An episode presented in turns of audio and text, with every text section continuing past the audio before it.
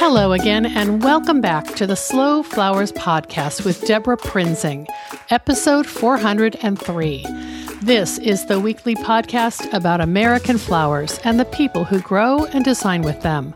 It's all about making a conscious choice, and I invite you to join the conversation and the creative community as we discuss the vital topics of saving our domestic flower farms and supporting a floral industry that relies on a safe, seasonal, and local supply of flowers and foliage.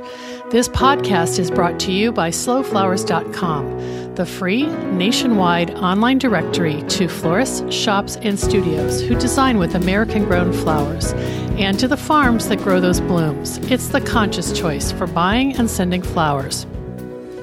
And thank you to our lead sponsor, Florist Review Magazine. I'm delighted to serve as contributing editor for Slow Flowers Journal, found in the pages of Florist Review.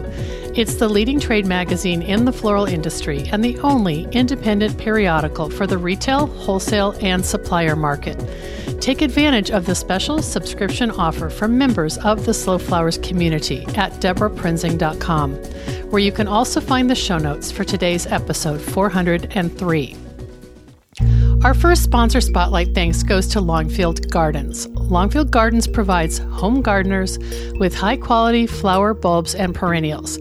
Their online store offers plants for every region and every season, from tulips and daffodils to dahlias, caladiums, and amaryllis. Visit them at longfield gardens.com. Our theme for 2019, 50 States of Slow Flowers, continues today with floral designer Anna Rose Pappas, based in Maryland. Listen for my conversation with Anna in the second portion of this episode. Last week, I enjoyed a five day whirlwind trip to London. My itinerary was filled with all things flowers and gardens. It was an incredible trip, made all the more enjoyable thanks to unseasonably beautiful and dry London weather that made everything sparkle. I'll be covering the RHS Chelsea Flower Show with a Best of Chelsea report for Florist Review's August issue out later this summer. In the meantime, I have a very special episode to share with you today. My guest is Shane Connolly of Shane Connolly and Company, whose website carries this royal warrant of appointment by appointment to HRH the Prince of Wales, supplier of flowers for events. Well, if you track royal weddings at all, you will know that Mr. Connolly designed the florals for the marriage ceremony of Will and Kate. That is, their Royal Highnesses, the Duke and Duchess of Cambridge. In 2005, he was honored and delighted to be asked by HRH, the Duchess of Cornwall, to design her bouquet and all the other flowers for her marriage to HRH, Prince of Wales, and the service of dedication in Windsor Castle. In recognition of this, Shane was awarded a royal warrant of appointment to HRH, the Prince of Wales, in 2006. Following that, in 2011, as I just said, Shane was appointed artistic director for the wedding of the Royal Highnesses, the Duke and Duchess of Cambridge, and was awarded a second warrant of appointment to Her Majesty the Queen in 2015. HRH, the Prince of Wales, has long been a campaigner for the environment and has recognized the dangers of intensive farming, imported and genetically modified food very publicly. And both he and his eldest son, the Duke of Cambridge, are crusaders for environmental wellness, which provided Shane the tremendous distinction to design the florals for both of their marriage ceremonies in a naturally stunning, eco conscious manner. There is something very flattering when you arrange to meet someone for tea and he shows up holding a copy of your book, The 50 Mile Bouquet, and asking you to autograph it. Well, there's something entirely surreal when that person is Shane Connolly. What a lovely surprise. It turns out that Shane acquired the 50 Mile Bouquet several years ago when he was teaching at Flower School New York, where they keep a small selection of books in the school shop. I think that's perhaps how Shane learned of my passion for local and seasonal flowers, and we later became Instagram friends. I sent him a message several months ago asking if he would be willing to record an interview for the Slow Flowers podcast while I was in London. What a thrilling treat that Shane said yes. As it turns out, in order to have a quiet space for the recording, we walked from his North Kensington studio just a few blocks away to Shane's home that he and his wife Candy have recently established in the neighborhood. Pinch me. I was seated on the linen sofa, surrounded by antiques, textiles, books, art, and flowers, interviewing this warm, kind, funny, and intelligent floral artist. Shane is a true pioneer, and he is a vocal leader in sustainable floral design in all of its facets, a kindred slow flower spirit who asks about the origin of the flowers he sources and works to change the floral industry's conventional, less than sustainable practices by example. Here's more about Shane Connolly. Shane Connolly and Company has been creating timeless artisan floral arrangements and decorations for over 25 years, and Shane still gets excited about the next event. Shane set up his eponymous company in 1989 after training with some of London's leading floral designers. Born and raised in Northern Ireland, Shane read psychology at university, but a lifelong passion for plants and gardening eventually led to a complete career change, and subsequently, he has built an enviable reputation as a floral designer with a small, dedicated, and talented team of florists, artists, and craftsmen working from offices and a light, large light filled studio in North Kensington, which is a neighborhood in London. He is the author of four books Table Flowers, Wedding Flowers, The Language of Flowers, and A Year in Flowers. This gives you a snapshot of Shane Connolly, but now let's hear his story. I will have photos and links to share in today's show notes at debraprinzing.com. You're in for a real treat, so let's get started.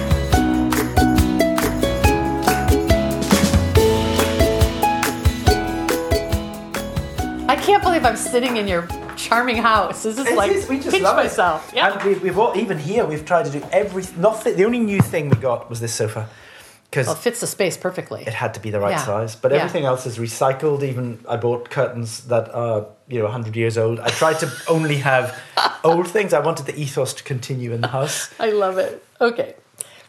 Ready.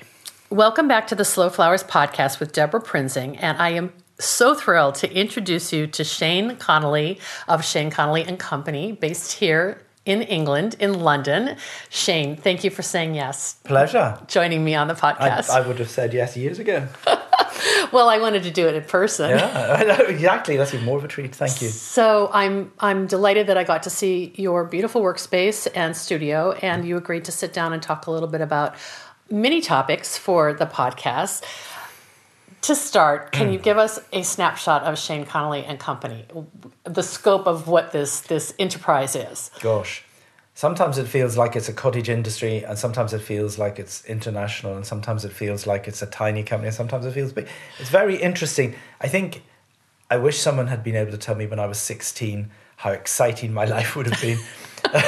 and I'm glad no one told me how little money you would actually make from it, but the excitement has outweighed that. Mm. I suppose when I first started, I didn't know that's what I was going to be doing. It, it was slightly accidental as well as very intentional. But I thought I would be doing parties and weddings and With flowers. with flowers. Yeah, Yeah. yeah, yeah. But I never thought that it was going to uh, uh, sort of spiral into giving talks, writing books, uh, traveling. I mean, I would never have thought that. That's the international part and the It's extraordinary. Yeah, I yeah. can't believe that I've been asked to so many places to meet. Well, you with. you said that this business now you took flowers off the name and it's and company, but I was deflowered. Yes, but but that wasn't. I mean, that's certainly not your intent. Everything. Oh no, it wasn't because I wasn't doing Yeah. flowers or didn't want flowers or that it was that wasn't. I just it just seemed cleaner to be Shane Connolly and Company. Mm-hmm. Uh, it also allowed it to be the feeling that it wasn't just me. Mm. Shane Connolly flowers meant that I was sole responsible. I still am in a lot of ways, but it gave the team more of a sense. Yes. You know, a lot of people call themselves uh, I don't know petals and and rainbows. Something and something. And, Absolutely. and that means that they, they then have scope for other people to be considered Mm-hmm. as important as them. And Shane Connolly Flowers meant it had to be me, yes. whereas and company means you know Share the wealth. You can Share share, the love. share the love. That's it. Share the love. That's a nice And way. so so your um your your main emphases are um, weddings and events. Yes. And then um, consulting, I guess, for specific yes. uh, floral related projects. Yes. Okay. And then speaking and writing, and Yes. like, how do you divide up that pie? Very badly. Okay. Uh, okay. And usually everything happens on the same week, of course. and yes. it all has to be done by four o'clock. as well as you being the last person in the studio who has to empty the, the, the bins because they started to smell. Yeah. All happens on the Wednesday by five o'clock. Uh, how do you divide it up? Not consciously, Okay. and I don't think I'm particularly good time manager. And lovely Jilly, who is our um, office manager, Mm-hmm, studio manager, certainly would say I do it very badly. I find I get easily distracted Mm-hmm. by the creative side, which is the bit, you know, why do you do it? This is of the why you got into side. it. Yeah. Exactly. And sometimes, you know, the the delivery of you just saw that lovely delivery of roses arriving from Wales, grown on a lovely farm, and that can distract you away from the quote that you're supposed to be writing by midday so easily. Absolutely. I was when we were walking over here. I was going to ask you. You were talking about Jilly uh, will be kind of on the front lines. Yeah. Uh, speaking with the inquiry, the person inquiring about a wedding and trying to determine whether they're the, the right fit for you. But at some point, you have the meeting with the the prospective couple or Yes. the client, and then you do have to write a proposal and like Yes. that. That's the stuff that.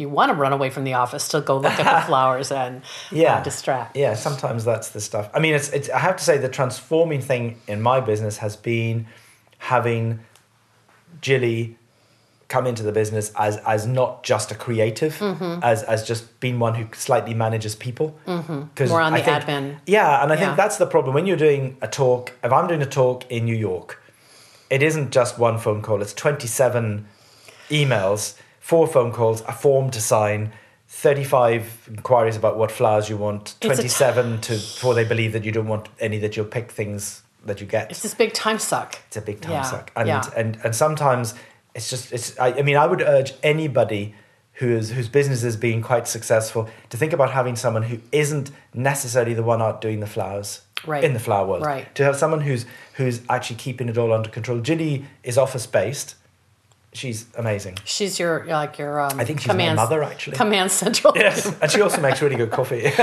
So um, you're known, and the way I found out about you really was from uh, having a, an, a mission or a brand related to British grown flowers and Mm-hmm. sustainability. And I know that's not ex- exactly how you probably describe yourself. Oh, but I would be very happy to take that description Okay, okay. I mean, we walked into your studio and you said, "Look at Debra, all of this is British." And you Yeah. had you had cut flowers, you had plants, Yeah.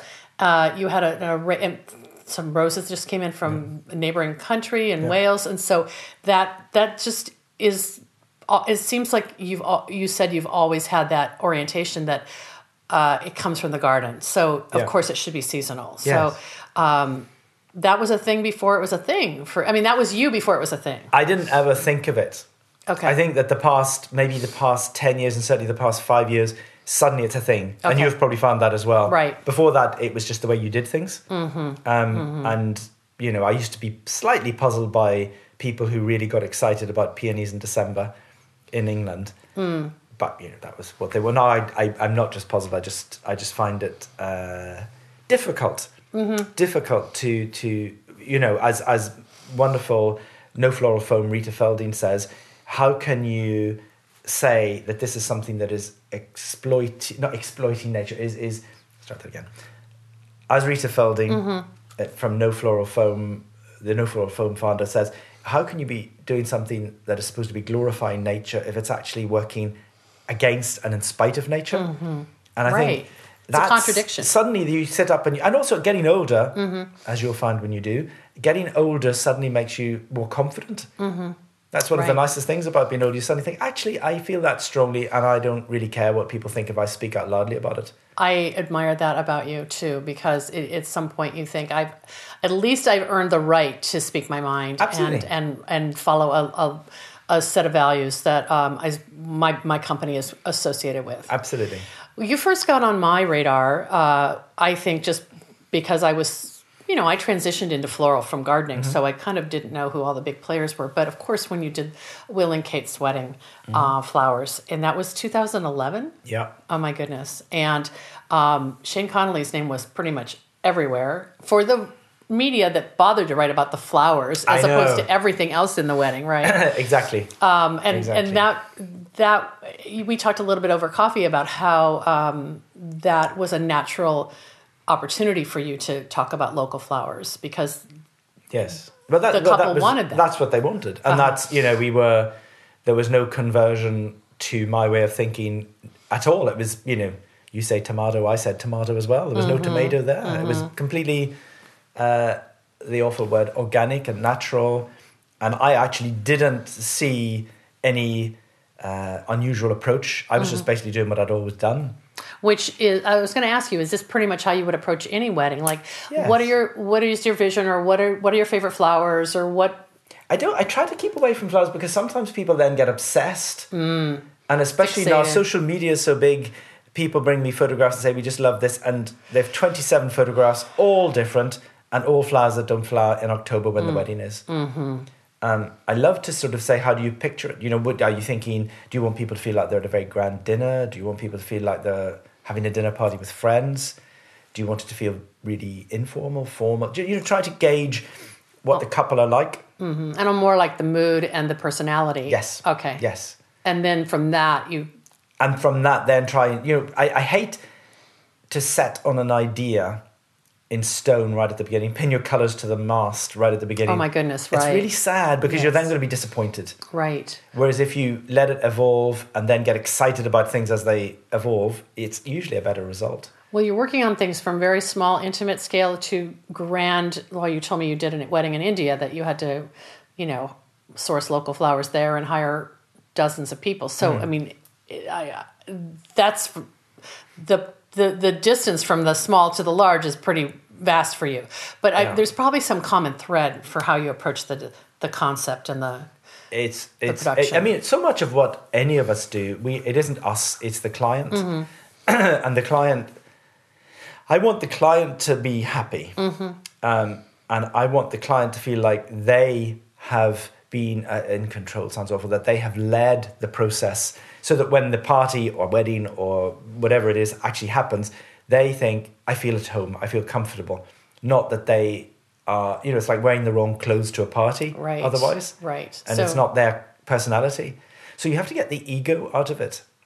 And I think I see that, but there's there's so many other people in the industry who have a look or Yeah. a signature style, and Yeah. it doesn't sound like well we That's- do we do so I mean we all do. Whatever Right. whatever if someone said to me I want it to be really full of flowers and really colourful, I have to think that's not my personal preference. Mm-hmm. I, I love things to have an airiness about them. Uh, but I then have to think, well, what flower looks good ma- massed together at that time of year? sure. and you know in the autumn it might be wonderful hydrangeas all Mm-hmm. heaped in bowls and that gives that opulence then you might think well let's add what if we added some fruits to that let's have Mm. you know pears and medlars on the on the stem and you get that really rich intense look with things that suit being like that Right, and I can picture that in in my mind's eye just listening to you talk Yes. about that. But in the springtime, you might be doing it with with uh, tulips. I mean, if, if, yeah. if somebody comes to me and they say, we love colour and we love flowers and we want it to look like this photograph of peonies and the party is on the 12th of, of March, well, then I always think tulips will do that. They look good massed together and, and colourful and, and you can get that feeling. And you I can won't give think the- I'm going to get peonies. Right, you can give the client that that uh, same experience. Mm-hmm. They just don't know that it doesn't matter which flower it is. If they, Sometimes it takes a while to get them to come to that Okay. stage. Uh, and equally, if you want that beautifully ethereal, airy look, the best thing would be to say, let's decide a colour and leave the rest to me. Mm-hmm. But I think increasingly, because of social media, that's harder. Mm-hmm. They, they want photographs. right, or you get the you get the Instagram or Pinterest um, Yes. inspiration board. Yeah, We, we did one, we called it the, the, the um, mood board standoff because she would send us a mood board and say, I love this. Can you send me your ideas? So we would make a mood board and send it back. And she'd say, I like everything but this left one and the one at the bottom right, I don't like at all. In fact, this is my new mood board. Could you send me your ideas back? So we would do another mood board. And we sent these mood boards back and forward until the, you know the, the joy of it was sucked out completely. And there was no create. I, I couldn't really remember what we were doing. Oh my goodness! So it was like a standoff. Well, no, we did the job and she was happy, but I felt it could have been better. Yeah, It uh, was you know, over, didn't need all those mood boards. over designed, Right. overcooked, Right. Over flavored, too much Right. salt in the soup. That's right. Exactly. Too many people were tinkering with that Too recipe. many people. Yeah. So um, I loved hearing your story of how you got into flowers because it is a well, maybe there's no perfect path, but this sounds very um, much you fell down the rabbit hole of, of loving flowers versus going to some formal Yes, kind yes, of yes, program. completely, completely. Internship would be called nowadays apprenticeship. Mm-hmm. yeah, and and and more by luck than than intention. And do you think that that maybe uh, is why you're so focused on seasonality and also maybe the old, old sort of pre 1950s techniques of foam and that you're you're using It could be. green me- mechanics basically? I don't know how to describe I suppose that. I don't feel that I don't I, I feel that what I'm doing has been become has become a topic. Mm-hmm. I don't feel it's really very different to what I've always done. And I did use foam. Of course I used foam. Yeah. Mm-hmm. Everybody used foam. Um, I never liked it. I never liked the touch, the smell. I didn't know why. I didn't I didn't think it was a uh, necessarily a thing that had ecological issues. Okay. Because we didn't. Right. None of us did. And you said that, uh, but you were tr- your training was with some um, proteges of Constance Spry, and Pool, so uh, a company called Pulbrook and Gould in London. okay, so that that was uh, more of a chicken wire. chicken wire situation Yeah. Mm. or the right container. I always say that, you know, they say, what do you use instead of foam? I say, I use water. Like a really great new invention called H2O. And it's free. Or you figure out how to use some kind of foliage or fluffy flower head That's that right. becomes the mechanic. That's right. Yeah. So and then you you mentioned that the foam just kind of came to you maybe with some freelancers saying, "Why aren't you using this?" And Well, as ever, that would Yeah. be the thing. Let's, you know, that would be easy. Oh, you can do this. And sure. I mean, this was before flower walls and before the obligatory archway over the church door for photographs. you know, we just did. We in those days, you sort of would do nice plants either side of the church door, which I still think is beautiful. Right. Uh, you know, sometimes a lot of thing has become the photo opportunity, Sure. and that is very interesting. I sound It's like our someone- society. We all want a- the we want selfie, to be, right? And we want to put it on Instagram. Yeah. Uh, and we need apparently to be framed by an archway of flowers before we can. But uh, how do you do an archway of flowers then? What's Well- your technique? it depends. I mean, it depends on the budget. Sure. If Of you know, course. I get so many messages begin with "It's all very well for you. It's all right for you. You don't have." I do. Every job I do has a budget.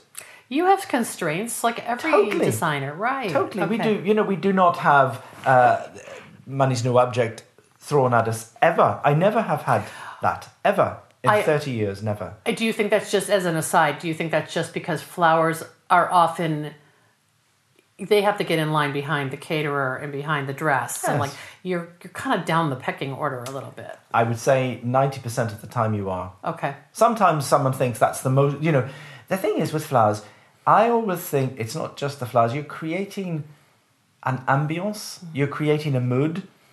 And, you know, the, the, the fact that it's a transient, beautiful thing that might only last for four hours for the length of a meal, Sure. I think that's part of its beauty. absolutely. And the fact that you're, for, for those four hours, you're immersed, immersed in nature and that you're completely you know you- they've got you've got like this homage to the world of nature in front of you with delicious food and delicious wine and you think that's the epitome of civilization Yes. and it's something incredible about being involved in that process so i've forgotten the original question now but it is no, well, I just about the budget. I think about the budget. that, yeah. The budget. The budget shouldn't. there- Sometimes the budget becomes like the obsession, and I think the look of it should be the obsession or the mood you want to create. And you can create a mood just with foraged branches if it's a small budget, or you can go have beautiful viburnum that in, the, Mm-hmm. in pots that will live long after the event, like you just showed me. Absolutely. Yeah, that's neat. And and there are many ways to to skin a cat, as they used to say Mm-hmm. before cruelty to animals was invented.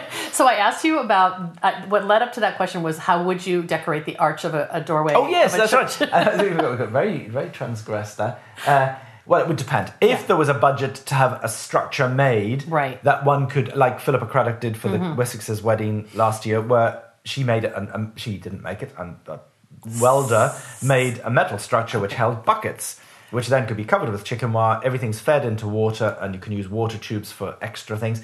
You can make exactly Sure. what, what what you we all saw there, and what, what looked so And spectacular so it was an engineering feat, but it, it was an thought- engineering feat very and an thought through. expensive way of doing Yeah. Mm-hmm. it. That's a, that's if they if if someone wa- you know the, the other thing is shouldn't people cut their cloth to fit what they've got to spend? Yes. So if someone has twenty pounds, thirty dollars, and they want to do an archway over the church, they should the florist or the floral designer should say, so this is what you can afford.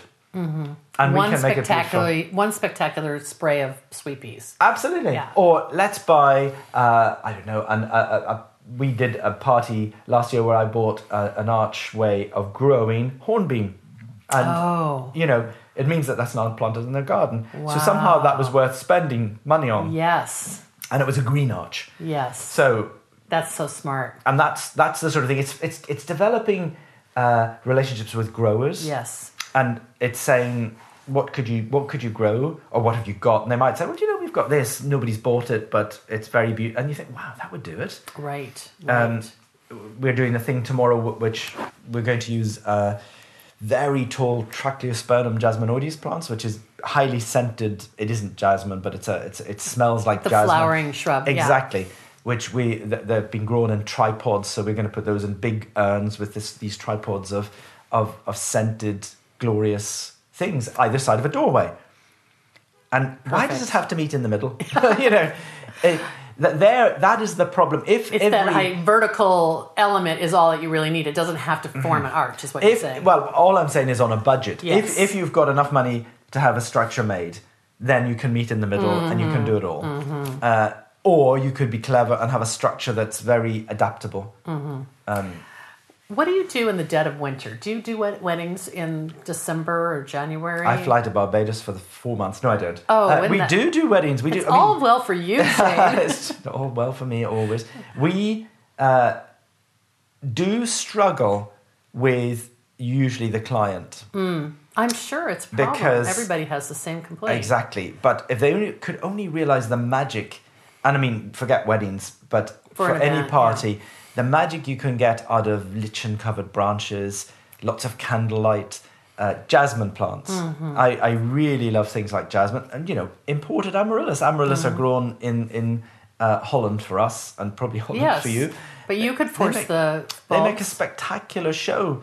And narcissi, we, Mm. we have narcissi from about end of November. Mm-hmm. But the problem is you have to like those flowers. Yes. And where I really struggle is when a bride says my favourite flower is a rose. And the part the wedding is on December the 30th. And you think, well, why didn't you get married in June? So, unlike in the U.S., where we can at least get California grown roses in the in December Mm-hmm. or January, uh, dom- so we have domestic. You have domestic, You which would have- be my first choice You don't have always. A, do you don't have a domestic win, like greenhouse grower of roses in, in the UK? Not in the winter. Okay. No, no, no. We don't. We don't have that. Yeah. And our, I mean, we're much. We're tiny. We are the size of the state of California, practically. yes. And so you are very lucky. Yeah. Mm-hmm. You've got every climate practically at any one time. Right. So right. it still defeats my sense of, of understanding when I go to America and they offer me something from um, Japan or something from Holland. And I think, why do you even need anything from Japan or Holland? I know the quality. I'm not. Uh, right. The, product's quality's- beautiful. The product's incredible. Yeah. yeah. But would it not be better encouraging American growers to, to go to Japan and find out how they grow that way and do it there? Absolutely. That is happening on, on a you know progressive scale of a few intrepid growers who are trying Yeah. to get hold of that Yeah. genetic material or Yeah, whatever. yeah, yeah. I mean, one hopes that it isn't sort of genetically modified and fed by more chemicals than. But yeah, I just mean like a, a hybrid Yes, it is. or a hybrid carnation or absolutely. something like and the. Japanese are brilliant at the- finding yeah. those things and developing those things, but they should be for Japan. Yes. But the population of North America and Europe and the UK is so much bigger. I know. So you were just in New York. Um, I was so disappointed that I couldn't be there to hear the panel that you were on. That was hosted by Flower School New York. yeah, Can yeah. you talk a little bit about the the topic was about sustainability, right? Yes, it was. Okay. It was at the Pratt Institute. Okay. and it was all about sustainability. Um, Eileen Johnson came up with the idea, and she uh, invited four of us, and she very cleverly broadened it beyond flowers. It was called Beauty and Ethics: The Art of Sustainability. Uh, it's a terrific topic. It is a terrific topic, Yeah. topic because it is beauty is what we're all about. Let's not pretend that we're you know we're trying to be just ethical. We we, we do have to make decisions where the beauty doesn't suffer. Absolutely. We have to lead with beauty, or else people are going to tune out. Absolutely. And she invited an incredible man called Eric Fleisher, who is basically a soil expert. Okay. Who who spoke to us about the health of our soil and how we have basically, since the in- invention of, of chemical nitrogen fertilizers, we have killed our soil. Yeah. But it can come back. It is. It is. It isn't a lost a lost cause at all. And she invited his wife and, and Andrea Filipponi to speak about how she has used uh, very green approaches in the design of gardens and in the design of houses as well, and just the interrelation between the two. Uh, and again, you know, I suppose Andrea doesn't think of it as a product. I think a lot of people think sustainability is another product they can sell. It is a way of living, a way of thinking, and Sure, it's making decisions. It's a yeah. philosophy. It's it's just it's an approach. It's not a product. Right. And my great friend Emily Thompson, who is Yes. is one of the to me the most brilliant flower designers in the world. yes. Uh, who I adore her. I adore her and I adore what she does and I adore how she does it. And the four of us, t we, neither of us had met uh, the, the soil expert or the, the, the other designer, but Emily and I are great friends. And so it was a very special evening. And were you? And was it moderated then by Eileen? It was moderated by Clint Smith, Okay. who is a, another great, uh, a great curator of knowledge because, of course, he was the editor for so long of Veranda magazine. Mm. Right, He, he knows about beauty. Yes. And he knows about drawing out the interesting things from other editors in his magazine to produce a good article and gave him the and he was he was brilliant. So you all uh, had this general topic, and then um, the uh, the dialogue just kind of organically evolved, or we you- each spoke for 15 minutes was the agreed. I think some people weren't slightly over. but we each were told to speak for 15 minutes with pictures. So we had a PowerPoint. Each of us Yes. presented a PowerPoint Yes. uh, showing photographs of our work, showing photographs of things that we were trying to uh, describe. Yes. And then we had an open discussion, an open forum where people could ask questions.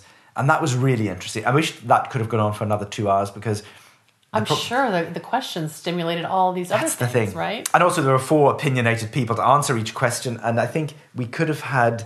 Uh, we could have had four days. We could have done a week of it. Uh, I like that it was sort of a m- interdisciplinary approach of you know Mm-hmm. people from what um, horticulture, design, and gardens and floral. And I'm wondering, um, uh, well, first of all, you said you thought it was audio taped or filmed, so I will try to see if I can get a copy. I know it was. I know it Yeah, was. Yeah i'd love to share that with with uh, the listeners of the podcast. Uh, what did you share in your 15 minutes?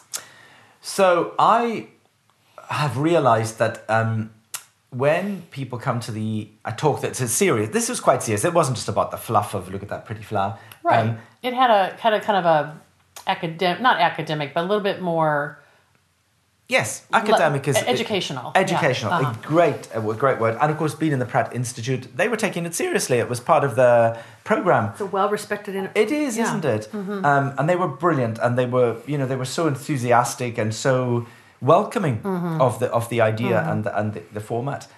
Uh, I realized a, a, a few years ago that people actually sometimes need to see words written down, um, which was something I'd not realized for a long time. But you just show photographs and talk. But actually, if you see words written down, you, you hear them and you see them, and it, it makes more of an impact. So I did some written things that I felt were very important. I mean, things like uh, the, the, earlier this year we went to Barcelona, and of course. Um, the, the, the, the main thing in Barcelona is the architect Gaudi, and you don't necessarily think about it until you see in person something like the, the Basilica of the, the, the Holy Family, how extraordinarily intelligent his process was. And he said some really, he said, one of the things that really stuck to me, he said, if you want to be original, you need to get back to the origin. Hmm. And of course, then comes the question, which to me is the whole fundamental of, of what I do. What is the origin of flowers? oh my gosh, that gives me the shivers. That is What- so you. But but it's to me, it's not even clever. It's like obvious and, and, and essential. What is the? Or why do we bring them inside? Is the first question. Right. We bring them inside because we want to see nature. I think. I mean, I- if you think you bring them inside to impress your friends, you're on a different. Why do we give flowers to someone who's just had a baby or whose mother has just died? It's it's like it's like a fundamental reason for having flowers. If there's a visceral quality that you don't always. Well, it's back to the language of flowers. You don't even need to speak.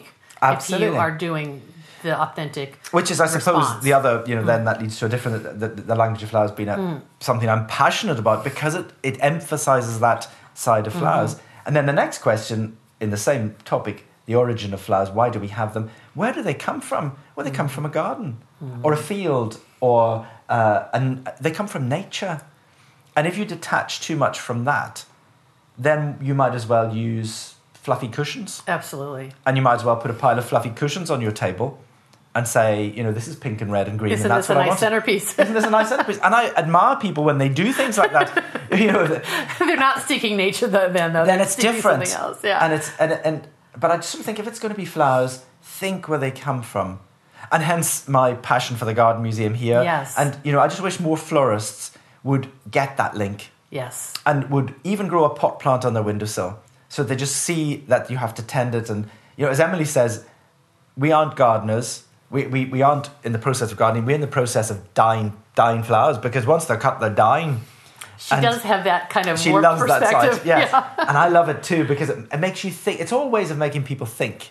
Yes. And to me, I want people to be moved by nature and to be moved by the beauty of nature, not by my cleverness Right. if it exists, my cleverness. But Yes. you know, uh, I, do you know what I'm I, saying? yes, and I, I'm thinking back to your our, your comment when you were describing going to New Zealand, Yes. and that that uh, I don't know what time of year it was, but it, there wasn't a lot available. It was August for us, so winter for them. okay, and then they kept saying you were going to teach a workshop or something. I was. Go- it was a weekend for people to come to this amazing place called Cape Kidnappers, which is, I mean, hotel doesn't do it justice. It's it's it's like a an exquisitely thought out lodge Mm. with hugely eco friendly mm. credentials in the mm-hmm. middle of a million acre estate Oh on the edge of the sea and it's i mean it's it's sublime it's that's the only word for it i've never felt so pampered and special without that awful feeling of it being precious right. it, it was Well, very special I'm sure that landscape just imprinted on your ah, psyche. Just, just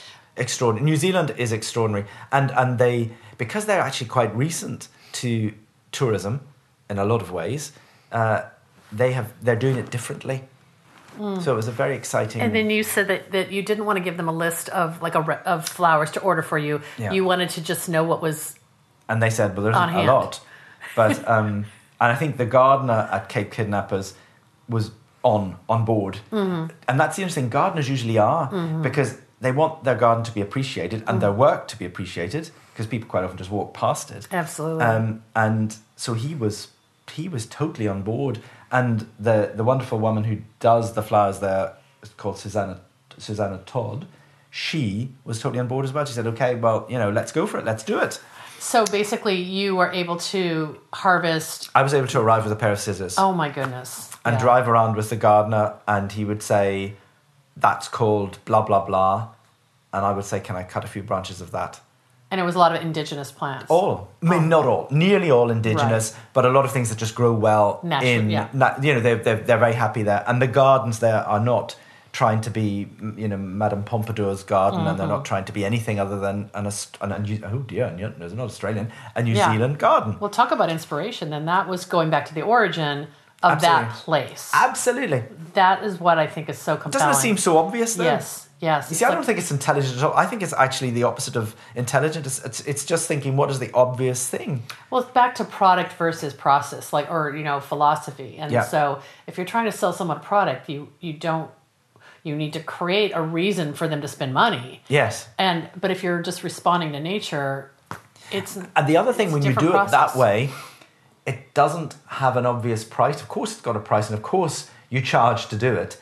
But when you go and look at it, you don't think immediately, oh my goodness, that's about $175. dollars Mm-hmm. You just think, wow, isn't that amazing? You don't, you know, those roses that you've seen Yes. delivered, how much are they worth? They're priceless. to me they're priceless too. They're- Exactly. The, just the fact that they're grown by people you know and they were harvested yesterday and Yes. sent to you today. Yes. The- and they're cut from a, a shrub that's growing naturally. They're not. They're not cut from a shrub that's producing five foot long stems with a little flower on yeah, top. Yeah, these are super anything but uniform. totally the opposite Yeah. of uniform. So your client will receive those, and that's for a, special That's like, for a birthday party? fiftieth birthday party tomorrow. Yeah, How will you arrange those? we are arranging those quite botanically Hmm. in uh, sort of specimen vases so that the flower can actually be seen as a flower. That's the other thing I love. Okay. I love arranging things like those Dine jasmine on my mantelpiece there. Yes. Where you can actually see the shape of the thing. And where you can actually enjoy, you know, you look at that and you see jasmine. You don't look at that and see flowers. Right, and you you you think, wow, that came from the garden. Yes, and, and, I, it did. It came from somebody else's garden up the street. I broke it off as I went past because I thought that looks very sort of nice. I love it. Well, I, I know we don't have a lot of time. I want to just uh, maybe wrap up by asking you how can people uh, who are listening to this podcast all over the world um, come?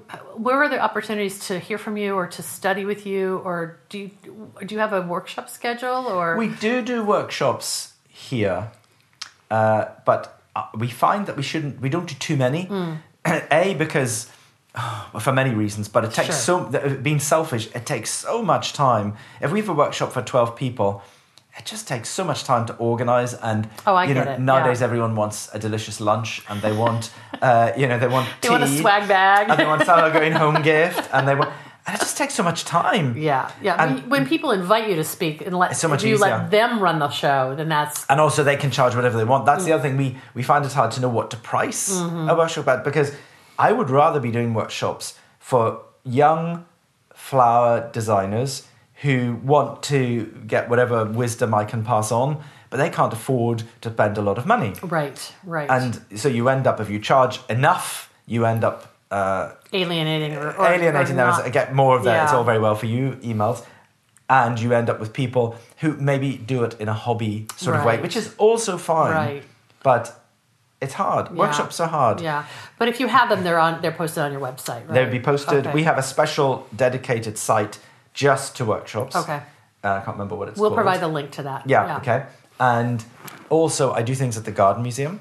Yes, and I, I want to just briefly hear Hmm. about this. Is this a new a new museum? No, the Garden Museum has been going since probably the 1970s. Okay, in, In- right in the and heart of London. Right in the heart of London, an old church that was about to be pulled down, and basically someone discovered that there was a tomb there of a man called Tradescant. And Tradescant was, of course, Tradescantia. Tradescantia, Okay. a, a great plant hunter. Right. And he was gardener to King Charles II of England. And in his time, he was quite a celebrity. And he had a thing called uh, a, a museum of curiosities where people could go and they could see a dodo egg or a whale tooth or if they Just have teeth. weird thing that Weird explorers things, Totally collected, yeah. disparate. and, you know, in those days, it must have been extraordinary. It'd be like going to Disneyland. Things they'd never seen. And the. Garden Museum has, well, it's got several aspects. I mean, as, as one of our the, the trustees, the- the- they've got amazing trustees, and one of them, Nicola Shulman, she once gave this talk and she said, The Garden Museum is one of those few museums that can't contain the thing it purports to be about. Because, of course, it can't. It can't contain a garden. So, what does it do? Oh my goodness. And the, the, it's got an amazing director. Christopher Woodward is an exceptional person in every way, and he has invented, I think that's the word I would use, ways of bringing people who want to learn about gardens or who are interested in nature together. It's also got a really good restaurant, which, All is- right, which I mean, helps. you, Um, you've, you've sold me. I'm heading over there. But somehow I- flowers have a, a role in well, this the is garden the thing. museum, so right? he absolutely feels that flowers and the doing of flowers, the design of flowers, whatever what you want to call, is on a similar level to the garden designers, and that it is an art form, as is garden design. right. And that is a rare attitude in England. In England, it's quite often thought of as a craft, something like knitting or um, Mm. Interesting. home cooking, but certainly not restaurant cooking. Home Okay, cooking, you know, where you might bake a cake, Right. and florists are that sort of level. There's sort of a hierarchy that the, the gardening world is a little bit. A little bit, mm, definitely much higher. Okay, I and a, a botanical artist, you know, if you arrange it in a vase, you're a tradesperson. If you paint the vase with it arranged in, you're an artist. Oh my gosh. You know, that's Such an interesting point. isn't it? I'm not the one who invented that point, but it's Yeah. I, I sometimes whereas Christopher absolutely puts them as as as part of a similar spectrum, and the artist who paints them couldn't do it if the gardener didn't grow them, and might not think of doing it if the flower designer didn't arrange it. Mm. So he brings together an extraordinary uh, variety of of disciplines, and I think I just find it the most inspirational place to go. Wow. It's got it's got a collection of a permanent collection and it's got an exhibition at all Mm-hmm. times. It's tiny, but in the in the permanent collection, they've got a thing which I which every time I see it, it moves me. And I showed a photograph of it to the to the to the people at the Pratt Institute lecture on sustainability. Speaking of why flowers are important, it's a small uh, panel, and it's got dried flower, dead flowers that were pressed, sent by a soldier in the First World War from the trenches back to his fiancée. Oh my goodness. And I feel that is one of the things. If for me, that epitomizes why they're important. Right. You know, the, the, the, that he even saw them in the middle of all those corpses and horrors, and that he's that to her she must have received. Maybe he pressed them and sent them to her. Maybe she got them as a little flower in an envelope, which she pressed. And that, you know, there's no, there's not a lot of beauty left in them, But the sentiment. and that's and, and, and to me, we all need to be reminded of that sentiment. I love that. It is. It's you. If you go there today, I will. have a look at that. And every time I see it, I find a little lump in my throat Mm. because it's just you know it's Mm-hmm. it, it's it transcends time, and the message is so simple, albeit a very private one that has now become public. But it, it makes a really strong point. It's also universal. Like there's something Totally. Mm-hmm. that we all have in our experience that can relate to that. Uh, Shane, you, um, I've got to stop this interview, or I'm not going to let you get to lunch. But I do want to just say that it is. We're here in May, and coming up in June is British Flowers Week, Yes. and the Garden Museum is also uh, a it. venue for something that you'll be doing, Yes. right?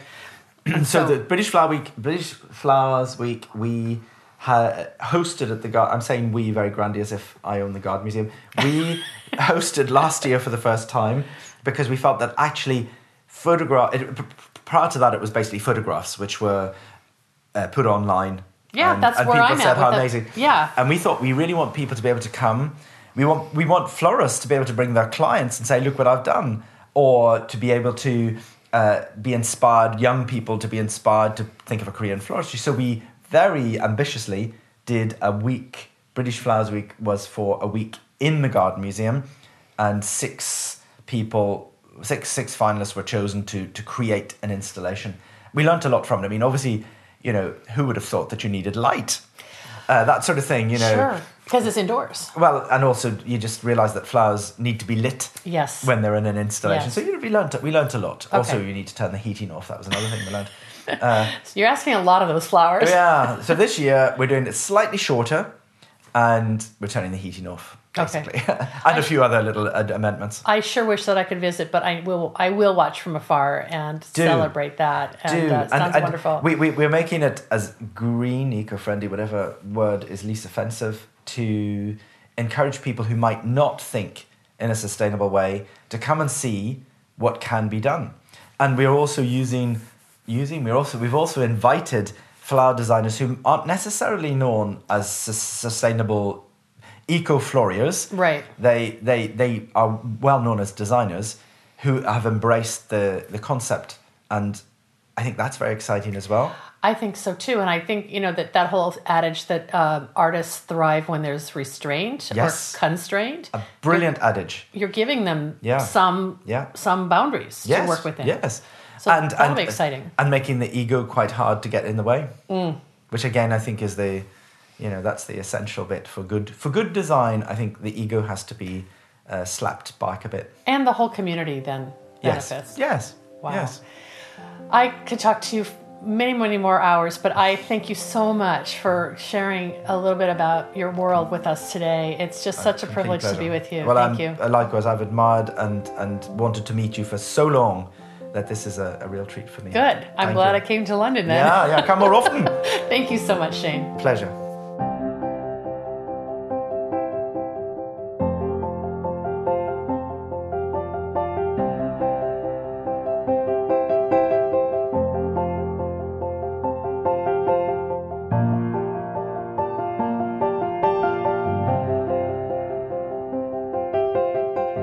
Thank you so much for joining my conversation with the inspiring Shane Connolly. There's not much more to say other than, wow, what an incredible human and what an incredible experience to spend time with him.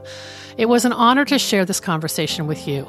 I'll leave you with my favorite quote from today's conversation Shane quoting Spain's most famous architect, Antoni Gaudi which is if you want to be original, you need to get back to the origin. Shane continues and asks, What is the origin of flowers? What is essential? Why do we bring them inside? Because we want to see nature. Where do they come from? A garden, a field, nature. If you detach from that, you might as well use fluffy cushions, he says. and Shane reminds us to not forget the fundamental reason for having flowers. What a beautiful lesson to learn and relearn.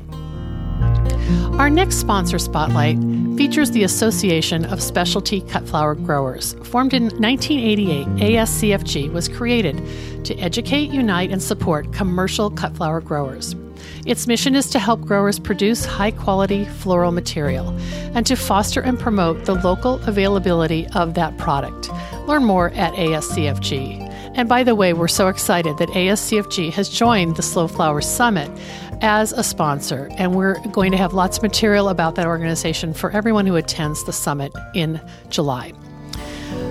Now let's visit the state of Maryland and meet Anna Rose Pappas of Anna Rose Floral Design. She's part of our 50 States of Slow Flowers series. Anna Rose Floral is a boutique floral design studio based in Bethesda, Maryland, on the outskirts of Washington, D.C., specializing in one, one of a kind arrangements and floral designs which are solely sourced from flowers from Anna Pappas's personal gardens and from local flower farms and growers across America.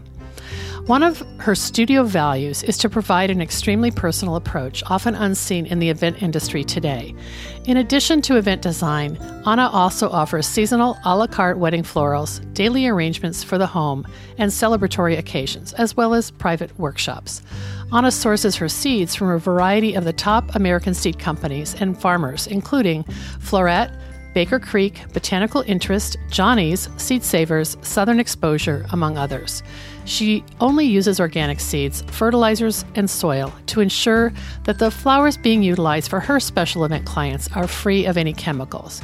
I'm especially grateful to read a section about the Slow Flowers movement on Anna's frequently asked questions page. That's a smart way to share her values and brand affiliation with Slow Flowers.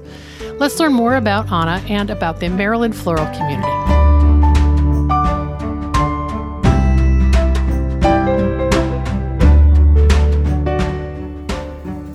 Well, I'm so excited today to put our state focus on Maryland with our 50 States of Slow Flowers series. And I'd like to welcome Anna Pappas of Anna Rose Floral Design in Bethesda, Maryland. Hi, Anna.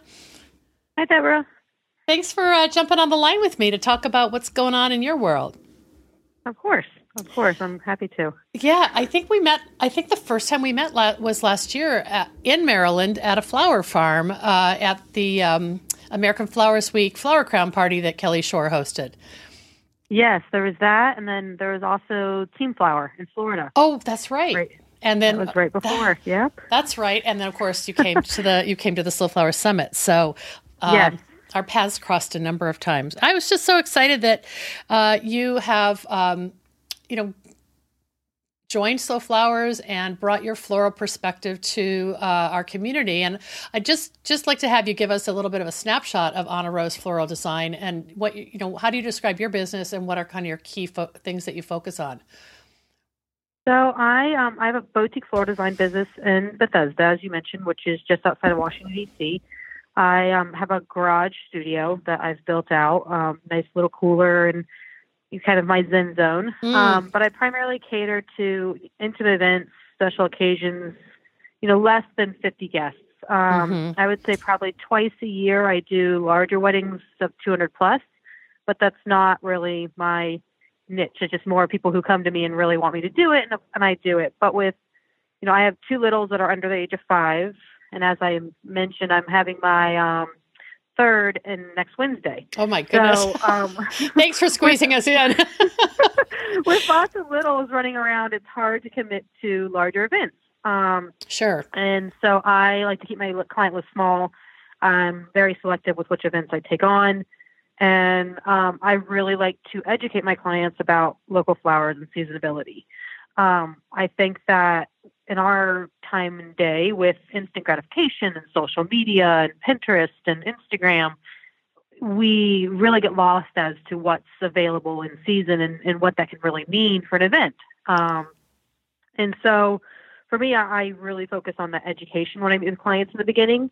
And I, you know, of course, first find out when their events are. And then from there, I kind of stick to more of a color palette mm-hmm. as opposed to promising specific flowers. Mm-hmm. Um, if it's far enough in advance, I actually have a wedding, a large wedding this October. That's a Greek wedding. They want whites and blues. Mm. No surprise.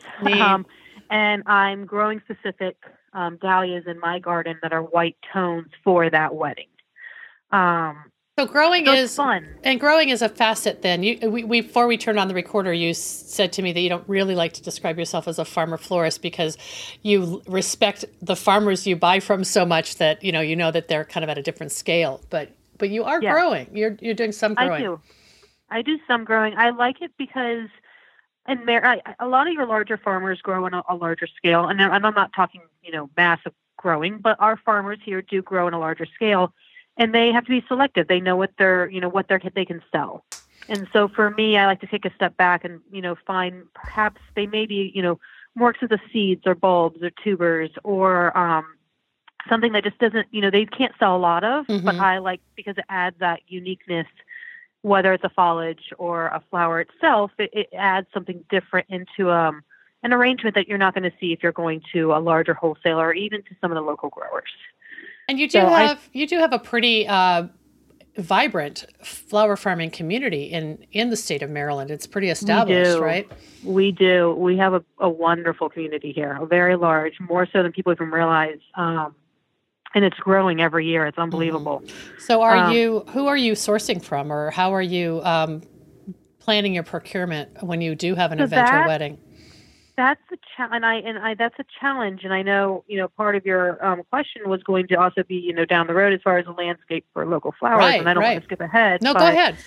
you know, it, it really, you know, the challenge, and I'm sure that's not just here, but everywhere, is as a floral designer, you also have to have things work for you um, in a way that when you're procuring all those flowers, I don't have, you know, an unlimited amount of hours to run, you know, anywhere from 15 minutes from my house to an hour plus from my house, because Maryland's actually quite large.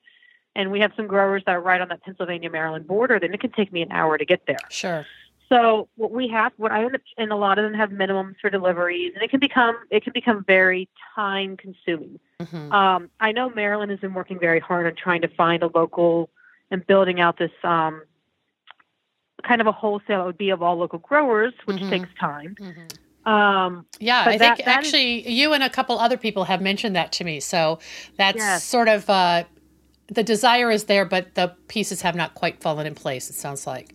Exactly, exactly, and and you know because the desire is there, the the the florists want it, the farmers want it, and even the clients within this area, you know, really wanted. I was actually yesterday. I went to the farmers market down from my house to pick up bouquets for Mother's Day. Mm-hmm. My husband's mom and grandparents, and we had a, a lovely brunch. And um, Andrea was there, and she's actually got a Virginia farm, Mhm. but um, and I, this farmer's market opened at nine o'clock. I was there, I'd say nine ten, nine fifteen, and she must have already had a 30 person waiting list with an hour plus wait for bouquets Oh, and was turning people around away. Right. I mean, people want, it's beautiful. I mean, it's beautiful. Mhm. Local flowers are beautiful. They, they're more vibrant. They're, I mean, it's the want and and the need is there. It's Mhm. just how do we get that from the farms to the consumers? Well, I know that the state of Maryland has a cut flower growers association that is gets a little bit of subsidy from maybe the state department of agriculture but it sounds like there's a lot of potential to do some i don't know grant writing or you know finding yeah, the right and I, and I know they're yeah Yeah, and they're working on that in the background. I mean, I before I got pregnant with my third, um, I was kind of part of that group of trying to get things figured out with the Department of Agriculture, and um, there's definitely a lot. It just it's going to take a little bit of time Yeah. to get something going. Oh, good. Well, Um, we'll, but I- we'll we'll circle back and do a whole episode. Yeah, we'll do a whole episode on that when it gets there. Um, can you tell me about your path to flowers? Um, I, I feel like you kind of have it in your DNA, at least horticulture and and gardening from our past conversations. I, I feel like this some Yeah. your family connection is pretty deep, right?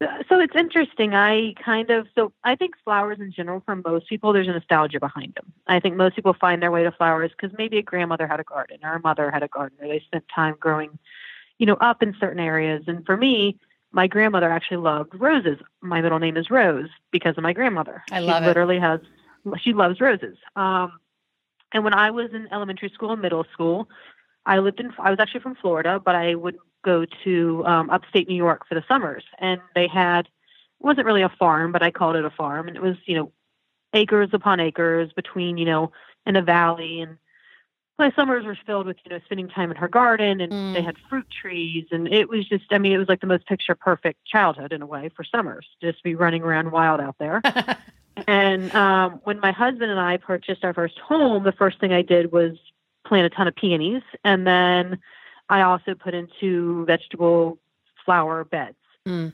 and then about three years ago we moved to our current home which is about on it's on an acre and i have been very um, my husband always teases me about it, precise on what gets planted, where it gets planted. And so sure. I can really, I mean, our entire yard is in a, a mix of foliage and flowers and blooming, you know, trees and it, it's just so much fun. And for me, a lot of it was I had a passion in growing for my own purposes. And I got to a point where I was I had so much of an abundance of things and I was making arrangements for friends and family.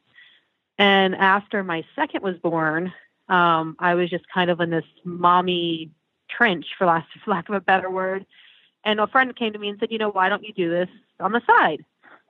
Right. It would be, you know, it would be, you'd be great at it. And so it kind of built from there. And you know, I think the biggest challenge for me right now is is growth. I, I, I have the desire and want to grow more, but I also have the understanding I have little ones, and so my priority is my little ones.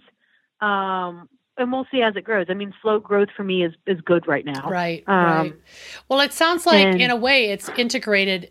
You've integrated your lifestyle into a business to work for you, which means a mom having a home based business and you're entrepreneurial, but you're uh, you're making the business support your family and your creative desires as well. It's a wonderful balance. Exactly. It is. It is. And my, you know, and and just take a step back. I actually grew up in an agriculture family. My um, father's um, and grandfather's business. They're one of the largest tomato growing operations in um, the country. Back when I was younger, they have since that that business is no longer in business. But my husband is also um, they have a farm in Tennessee where they grow tomatoes, and then they also have a repack distributing center here in Maryland. And so I have a very interesting connection yeah. in different ways with agriculture. Um, and I mean, and it's so much right now in the forefront of you know American grown products and American grown vegetables and fruits and imports and exports. So I'm hearing it all the time. Wow! And, it may, and I'm, I get so impassioned about you know, our farmers, whether that be someone who's growing flowers or whether that be someone who's growing a vegetable, um, just that's what our country was founded on. We're farmers. Right. And is it the and tomato? So, is it the tomato in the rose family? I feel like there's some botanical connection there. I don't know if I'm right or not, but I don't know.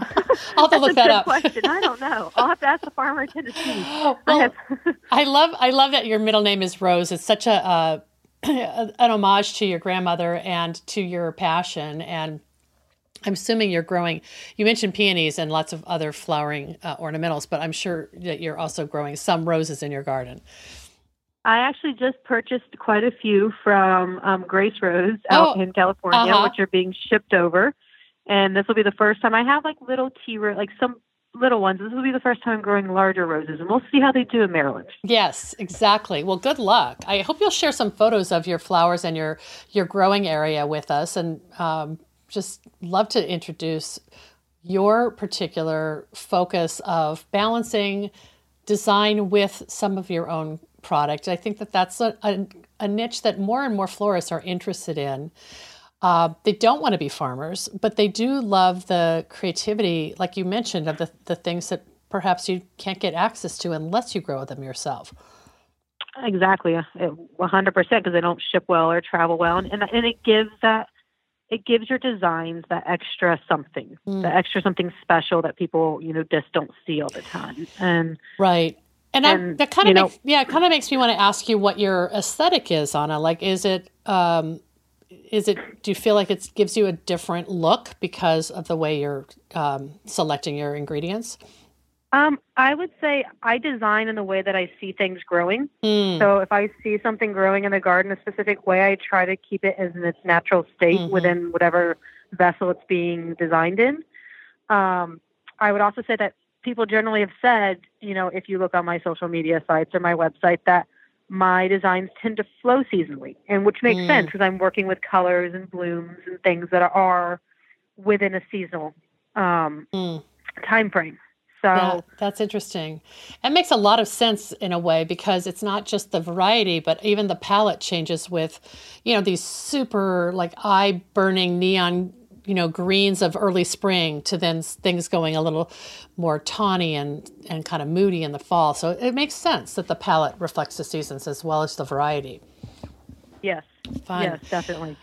So you're have a you're having a baby at the end of May. You're already mentioned a giant wedding in October. How are you going to get through summer? what is your strategy?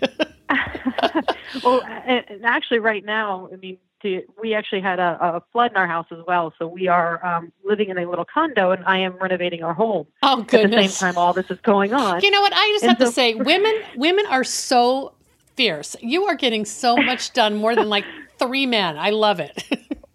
it's um you know it's a good distraction it's been wonderful but for summer for us like i you know i also acknowledge you know how much i can handle so my my children and it's been this is the the biggest unfortunate thing for me not being able to live in my home i'm here daily in the garden and i bring Mm. my children Mhm. like they love it they love being out there they keep asking all the time when things are in bloom the moment anything color comes in the first spring my my oldest one grabs it all Oh, how funny. but um yeah i mean we we just you know right now that's part of the reason i kind of took a little bit of a hiatus for myself in my Mhm. business and i had just said i'm you know i'm not taking clients until september I see. so for summer for me it's going to be a lot more focused on myself behind my my little family getting things back up to speed um and then being able to come back reinvigorated come fall to start back in Cool. Well, you haven't completely disappeared because you are active on social media. So I'll make Yeah. sure I'll make sure to add your uh, links to your social media sites so our listeners can see what's going on in Maryland and see what's happening and in your little corner in Bethesda. And I just wish you a wonderful delivery and uh, a joyous uh, maternity leave, if there is such a thing.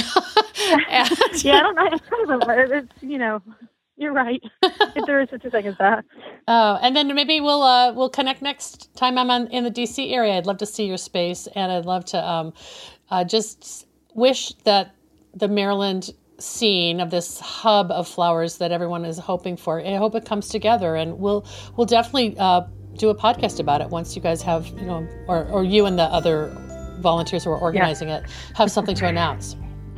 Yes, that, I, that, that it's going to be. I, it's definitely coming. It just, I hopefully sooner than later. Yeah, you know, sometimes it's, that's the kind of planning that has to happen in the off season. So I understand that. People get busy. Well, thank you so much, Debra. Oh, thank you so much for sharing a little bit of what's happening in your corner of the world, and we'll uh, we'll look for the good announcement, uh, the good news, and the announcement on social media. Yes, Thanks a lot, Anna. you're welcome. Take care.